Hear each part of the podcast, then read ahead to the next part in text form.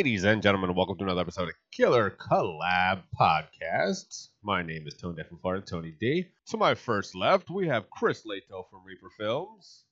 Howdy. To my other left, Joe Davison. Hi. And from The Conjuring, The Devil Made Me Do It, our special guest, Paul Wilson.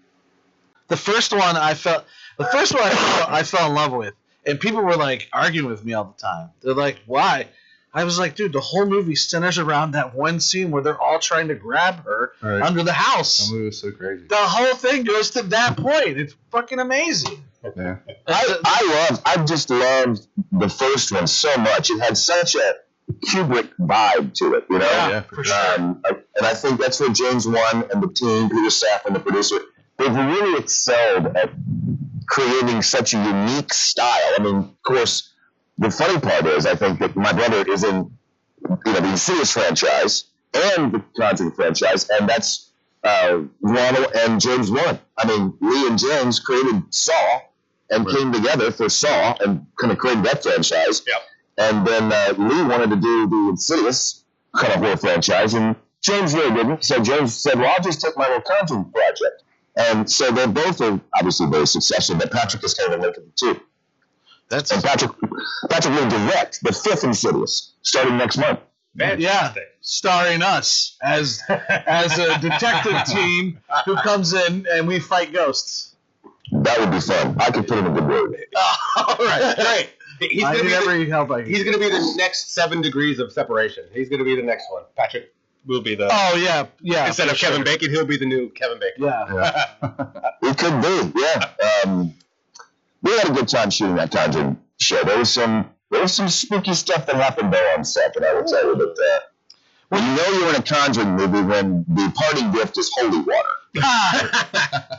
Did it burn when it when it when it, when it touched you? Uh, It, always, it always burns me. I don't know about you. No, I was fine, luckily, so I guess I passed muster. Um, we had moments where there were, um, when we shot, the, I play Carl Glatzel, and in the Glatzel house, which was in Senoia, where they shoot a lot of Walking Dead, the exterior, um, basically, uh, was a house that was used in Fried Green Tomato. It's a very kind of classic Victorian looking mansion. Um, where it was like July, like 95 degrees, and they call it hot Atlanta for a reason, right? Yeah. And so we had gone into the foyer to kind of all we were shooting that day was the arrival of the house, which is in kind of the very opening of the movie.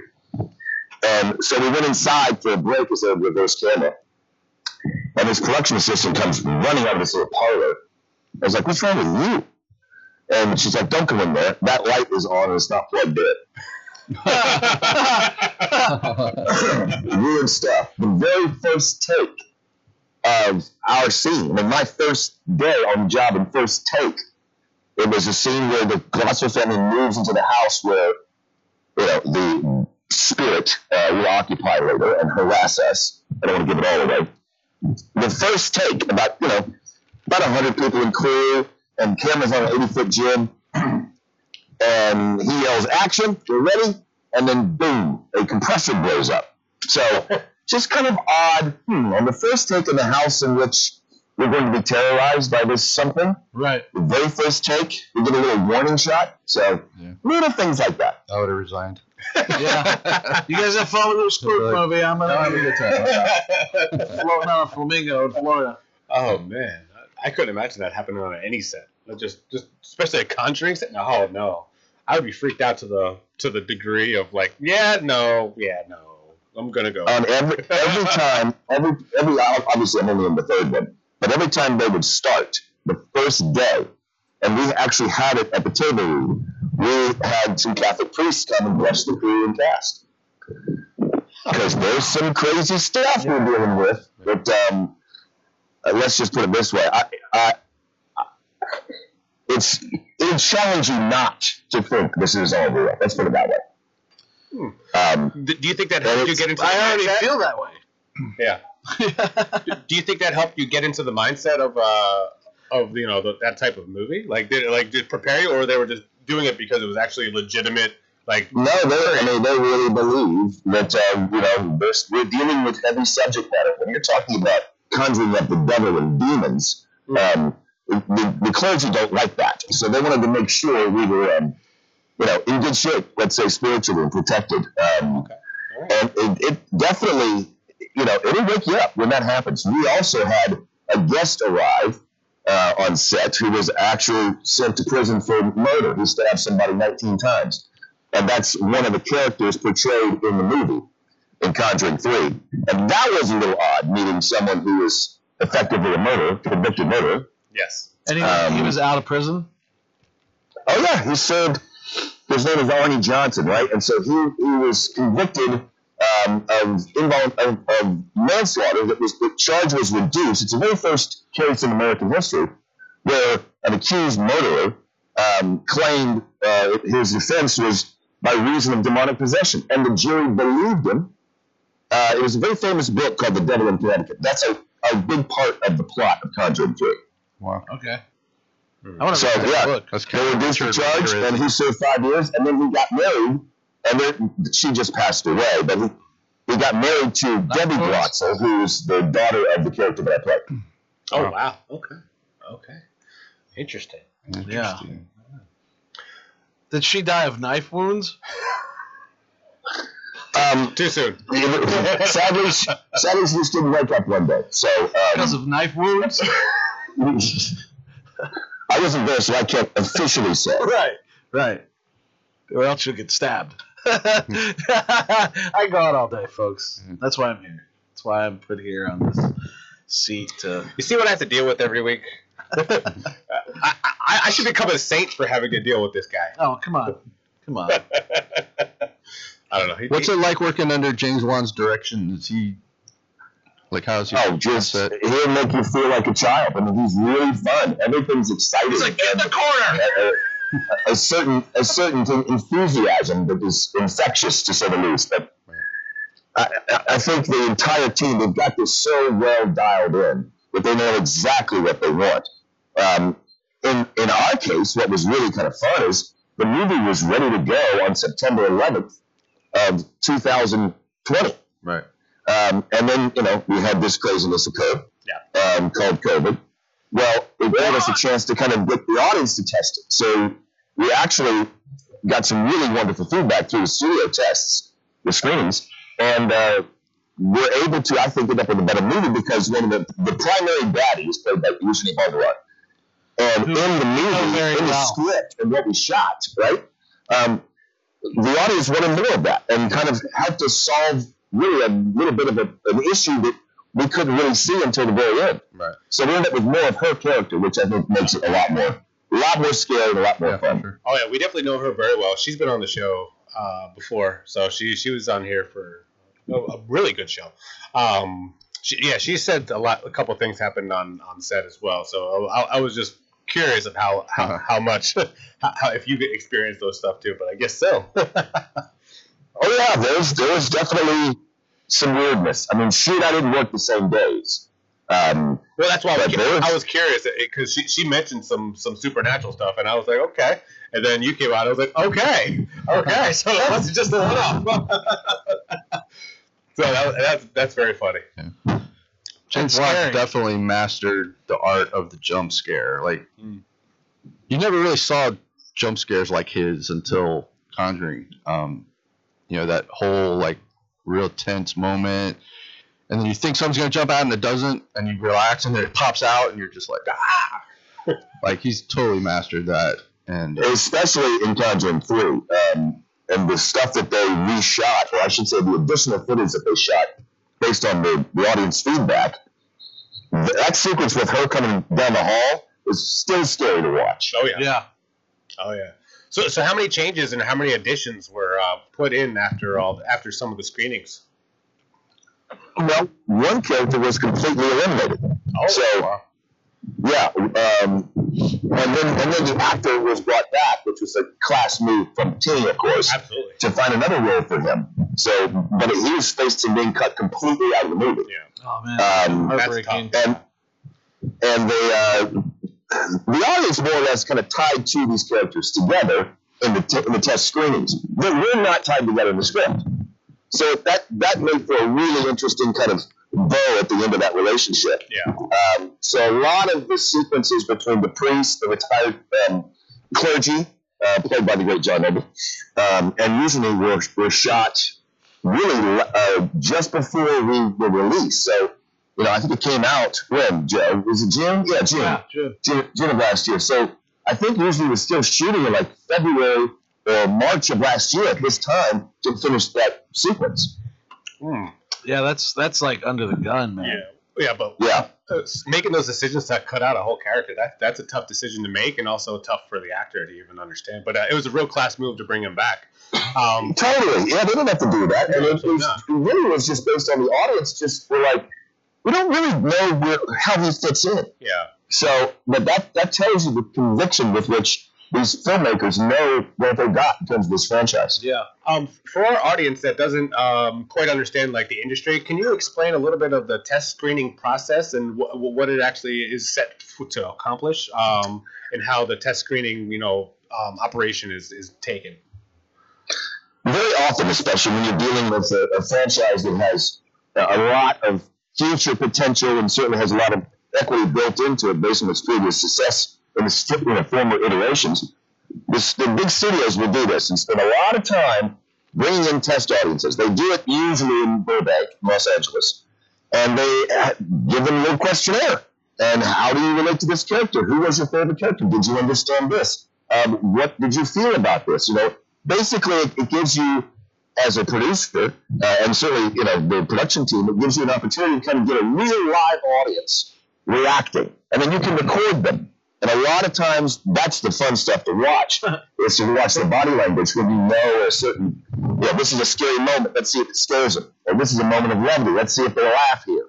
Um, so that really gives you a real-time sense of what an audience how an audience will react to it. And in the case, obviously, of this, it gave us the chance to kind of have an audience um, support in terms of really helping augment a better story. And do they I give, think- do they give the audience like questionnaires or Yeah. something? Oh, yeah, Or- he does that. Oh, Yeah. said that. I didn't hear Yeah. Um, now, so so how many test audiences do they generally do? To do like like one or two sittings, or like one? I think they, I think it's four. I think they did four over the course of a month. Hmm.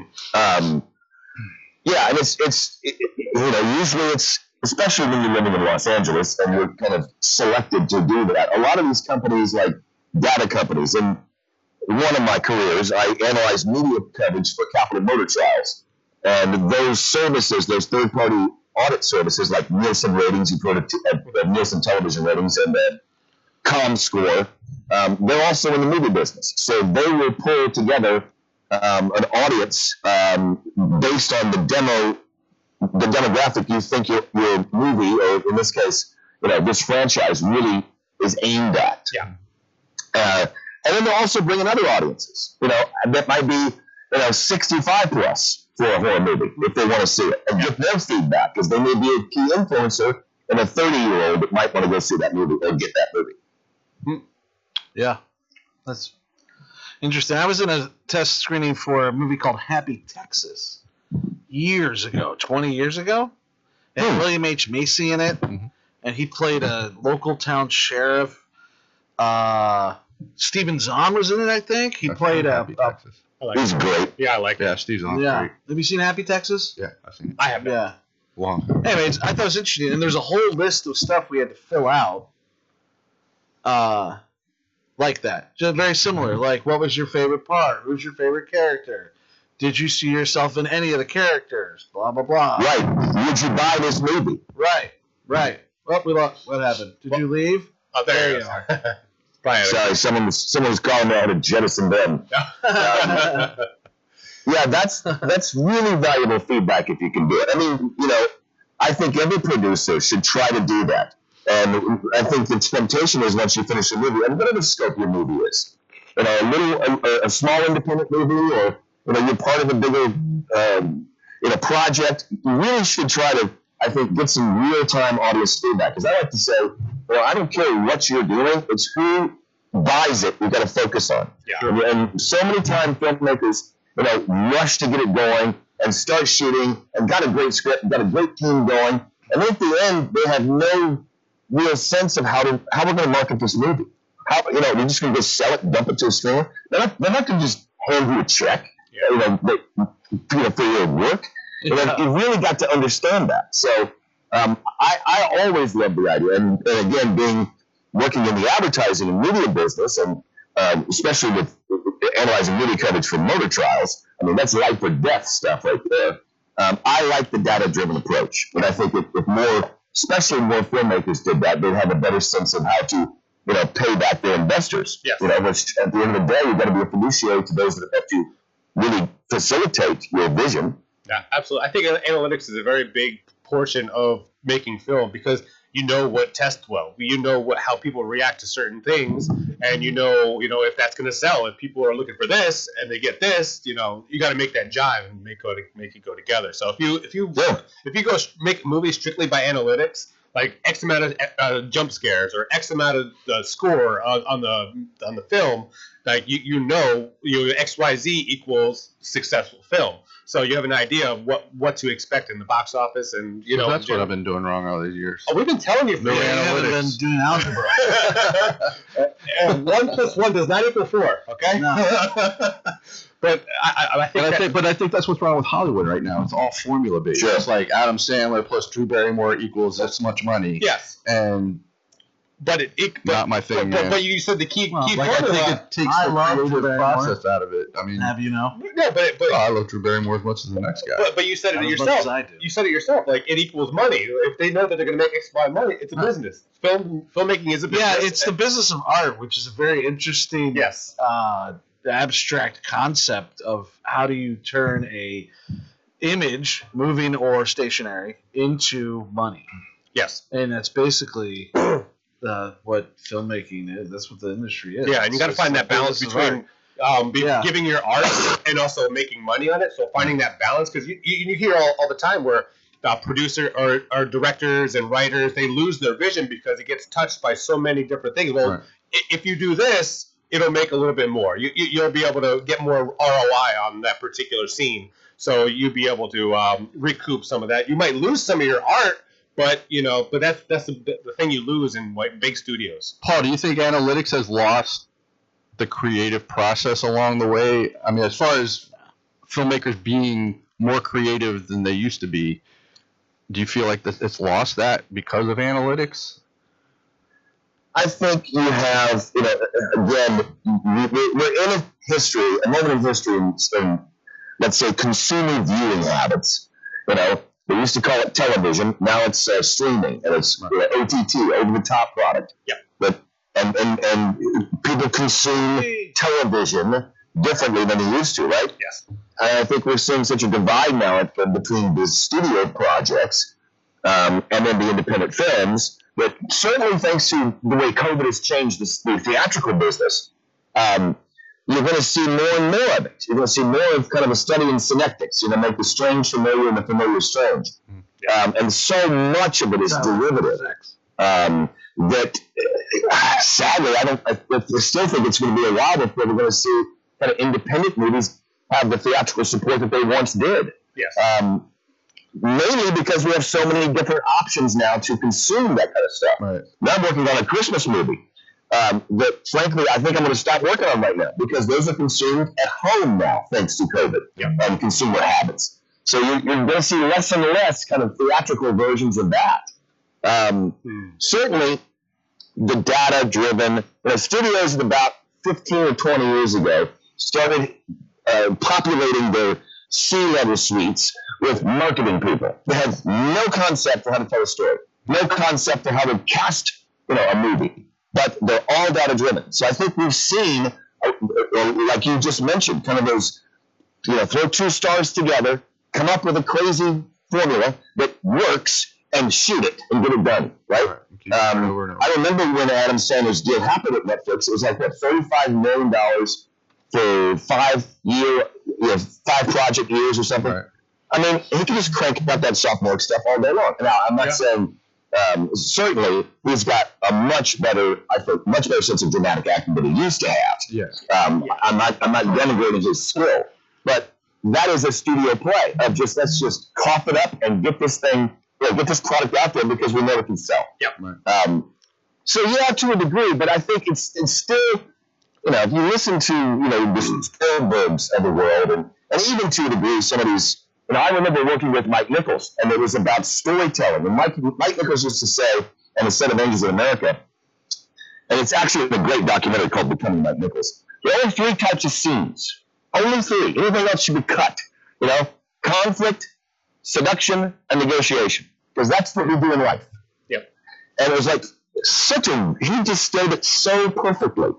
Um, but I think that's where the filmmakers of tomorrow and today need to start striving for is because there's as you guys know, we can do stuff now. We can make something that used to cost triple Yep. or you know Right. ten times what it does now.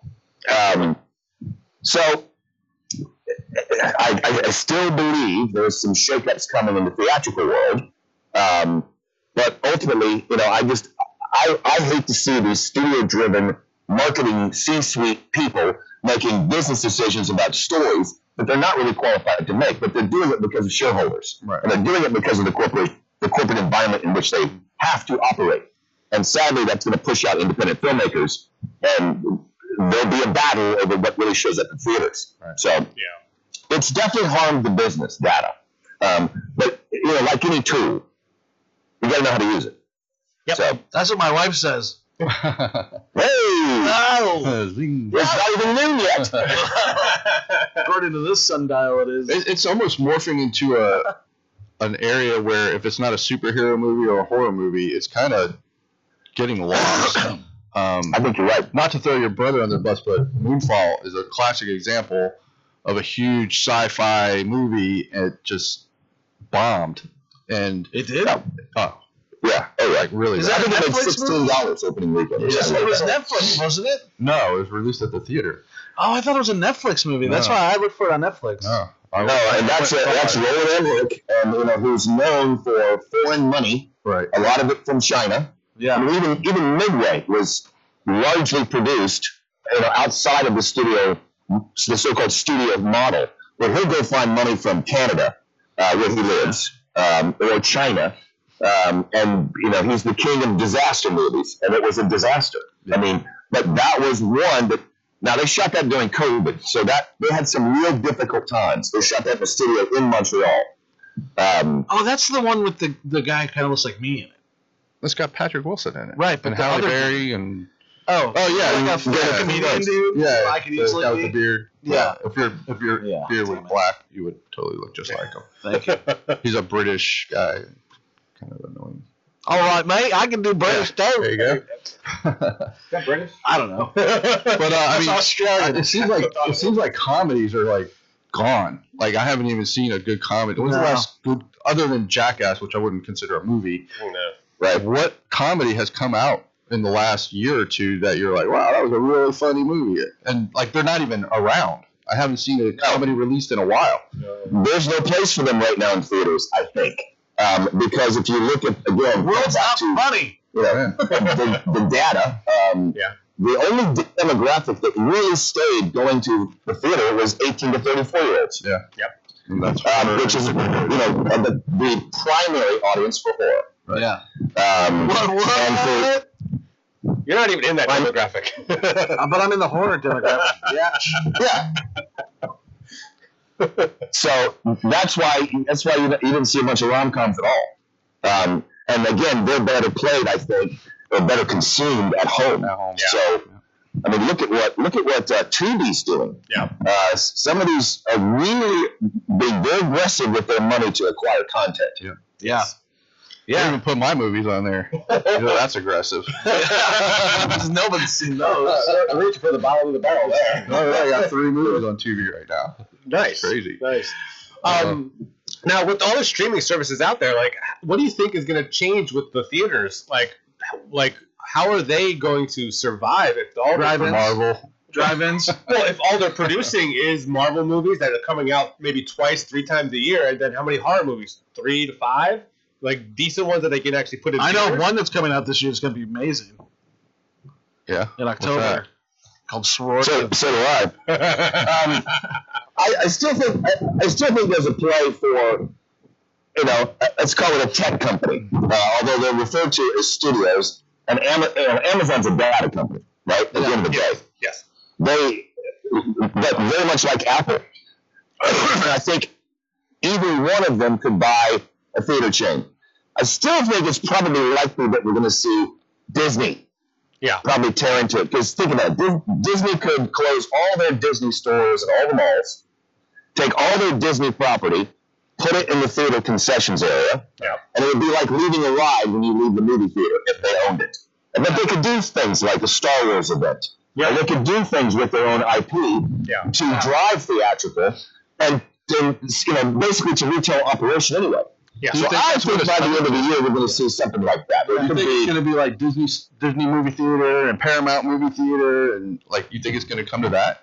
It makes sense. I mean, it's going. It's going. They have the apps. I mean, you got I Paramount. think it's app, got you to in got- some shape or form. The the uh, Justice Department actually reversed decision. I think it was two years ago that prevented studios from owning a theater chain. That that is up now, so they can actually do that.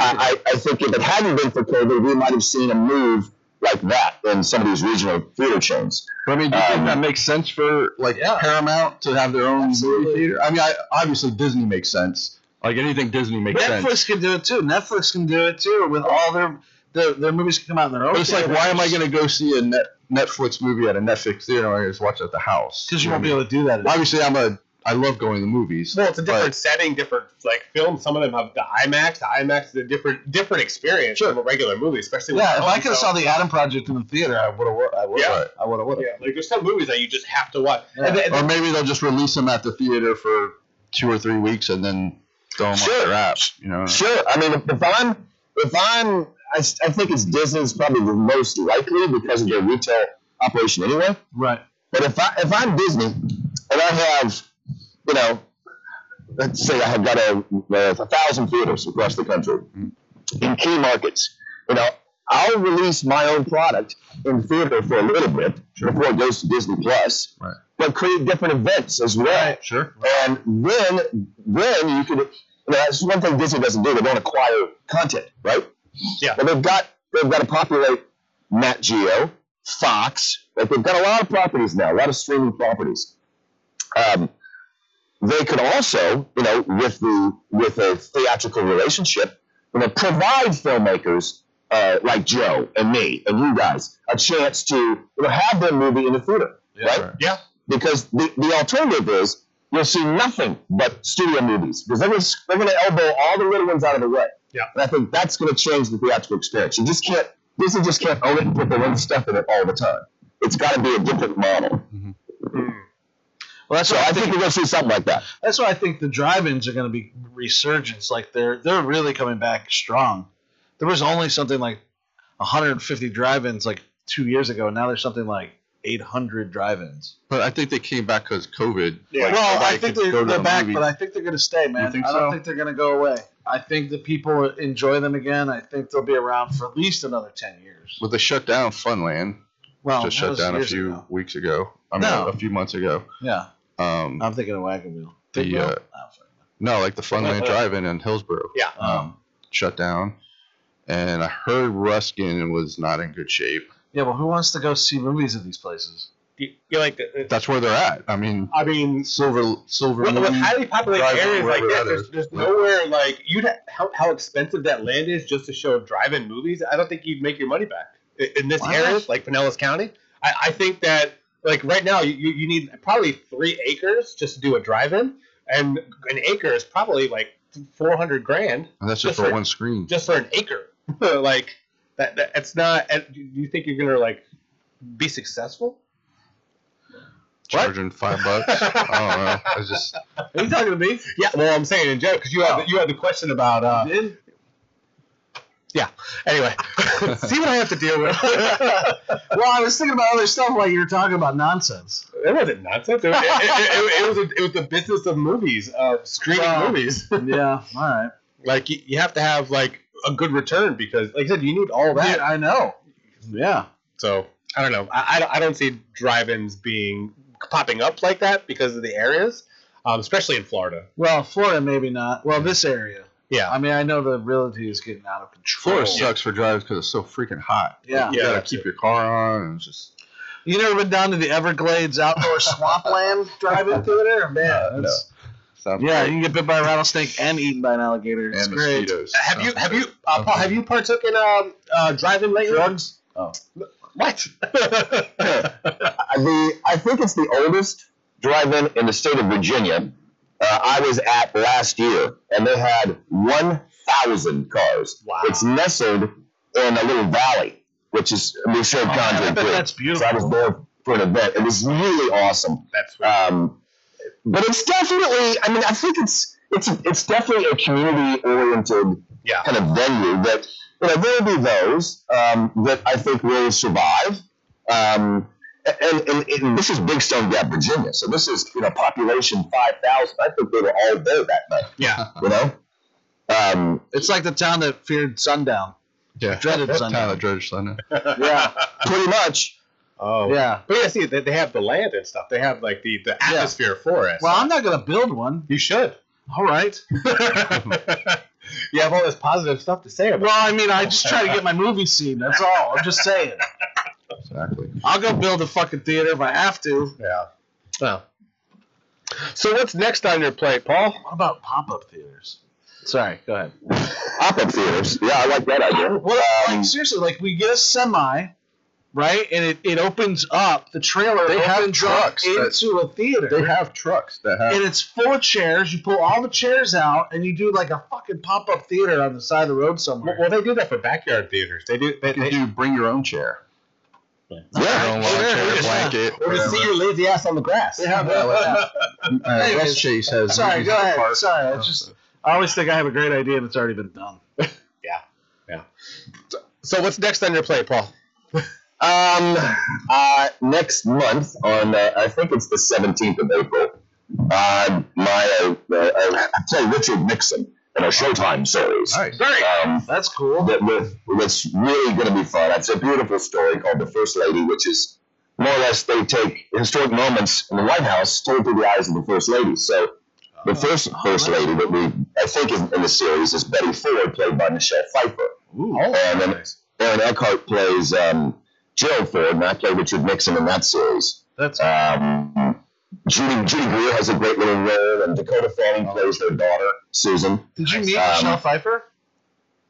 Sorry? Did you meet her? Oh, yeah, I'm got scenes with her. Oh, yeah. Yeah. Is she still amazingly beautiful? Yes. I mean, she's like that big, Yeah. All right.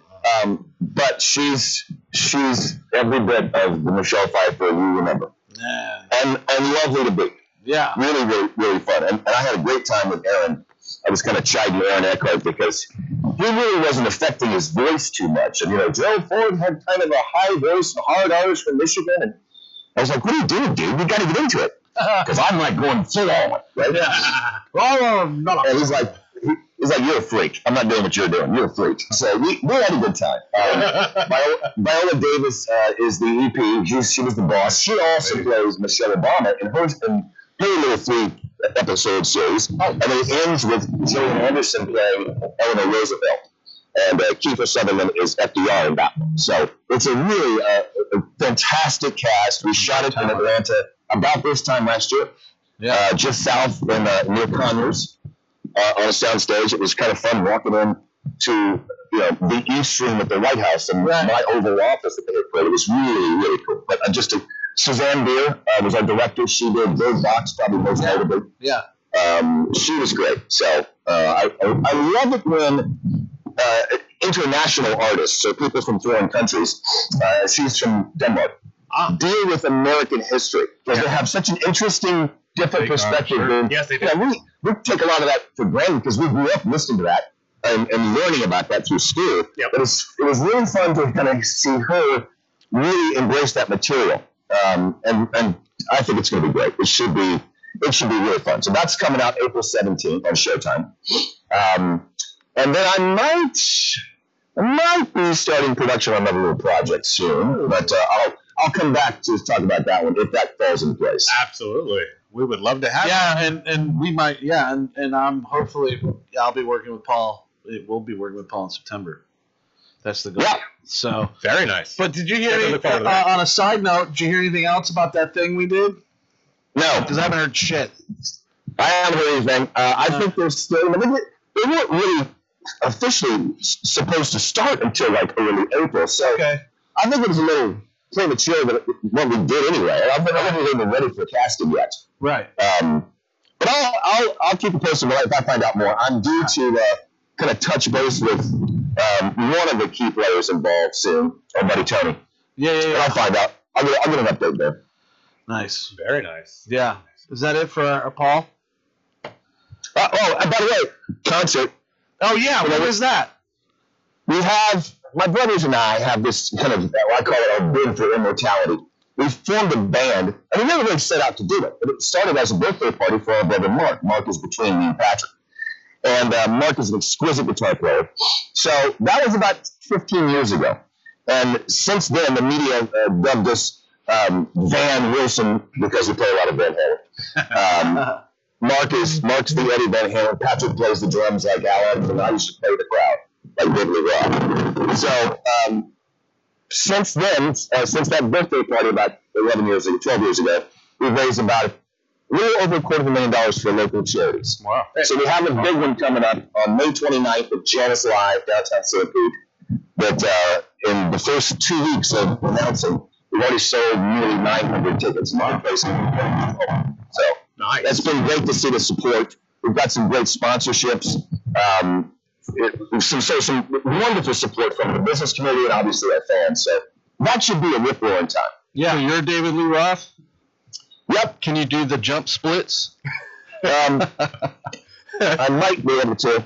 Not, not holding the camera, but yeah, I, I used to do the flying Russians. I used to do those. Um, Wow. but at 54, I decided not to do that anymore. But I'll you that I break both my knees. I've been told that I, I have a very high kick that most NFL punters don't have. So um, Maybe that'll you're definitely be in, in, that'll be in the cards that night. Depending on Call him booze I get Brady. So call up Brady. You guys join a union, and you go become the Bucs punter this year. I could do that. Yeah. I mean, I'm not that fast anymore, so we'll see. You don't have. You just got to get it through the uprights. If they touch you, you can act it out. Oh, he hit me and just knocked out. Just Yeah, fall just fall down. That's I not think we're going to be in good shape now that we've got Tom Brady back. I expect, Yeah. if that, if, I don't know if that happened yet, but I expect we're going to hear about Gronkowski as well. Oh, uh, he'll come back. I'll watch That'll, that'll be the end of the week. Oh yeah. You know him. He's like, oh, money, yeah. Tom Brady's back. oh, Yeah, I'm oh, yeah, back. I'm yeah, back. yeah, yeah. I'm back. I'll be back. I'll be there on Monday. I'll be right. Yeah, I'll be right there. 7 a.m., guys. But Paul Wilson, thank you so much Yeah. for joining us this morning. Thank you for joining us in Killer Collab. Thank you all. Yes, anytime. I appreciate it. Thank You're you. great, buddy. I love you, man. All right, we'll talk soon. You guys. Really hope hopefully you get you back on soon. Thanks. Okay, thank you. See you, Thank Paul. you. See you, See ya. buddy. See ya. Bye. Ladies and gentlemen, Paul Wilson. There he is, shutting it down. well, that was a great one. That's good. Are we done? No, we're still talking. Okay, great. I didn't end the show first, All right. but I figured he wanted to go because he was walking around pacing. So I figured- Yeah. I, I read the I read the mu- I read the you know Read the room. I read the room. Yeah, there you go. Red room. Red rum. Red rum. Red rum. Red rum. Red rum. Okay. Now, what do you got going? I don't got nothing. Nothing. What do Nothing. you mean? I'm just talking about fish people.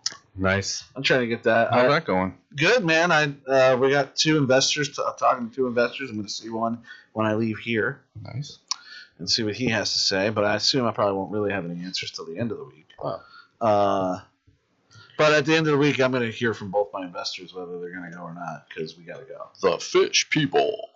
Yeah. I'm excited to be on, help you with the project. Yeah. Uh, so Yeah. that's all I really. I mean, I might talk about doing South of Central, finishing up season two. Nice. You know, Okay. I don't know. Uh, I got really busy with not. I mean, um, we still got, uh, um, ladies and gentlemen, on uh, Real People, Real Content. Make sure you you're fo- following and watching each episode that we do post every Wednesday at 6 p.m. of South of Central. South of Central. It's the place to be.